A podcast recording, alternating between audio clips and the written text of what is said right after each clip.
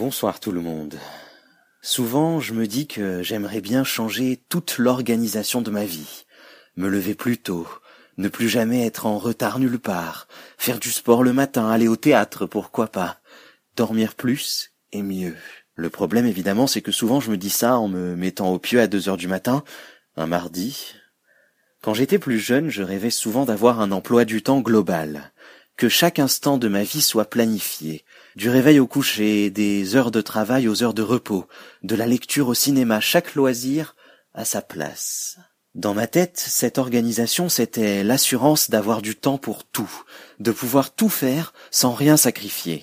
Mais cette théorie s'est vite fracassée contre le mur de la réalité et de ses aléas.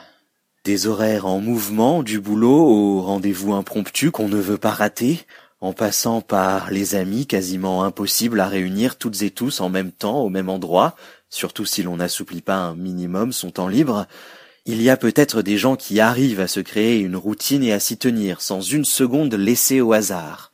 Moi je pense qu'il faut cette flexibilité, cette ouverture à l'inattendu, si on veut profiter pleinement des moments qui peuvent se présenter.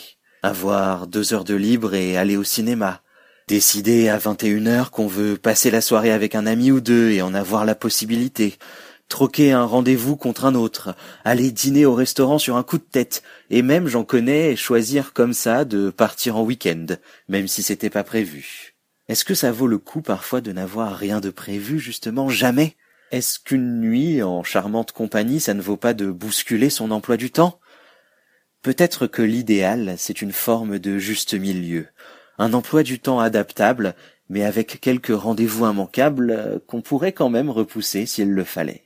La cage organisationnelle pure, je n'y crois plus. Avoir un emploi du temps trop rigide, ce n'est pas l'assurance de ne rien rater, comme je le pensais auparavant, mais plus probablement la certitude de souvent passer à côté. Bonne nuit.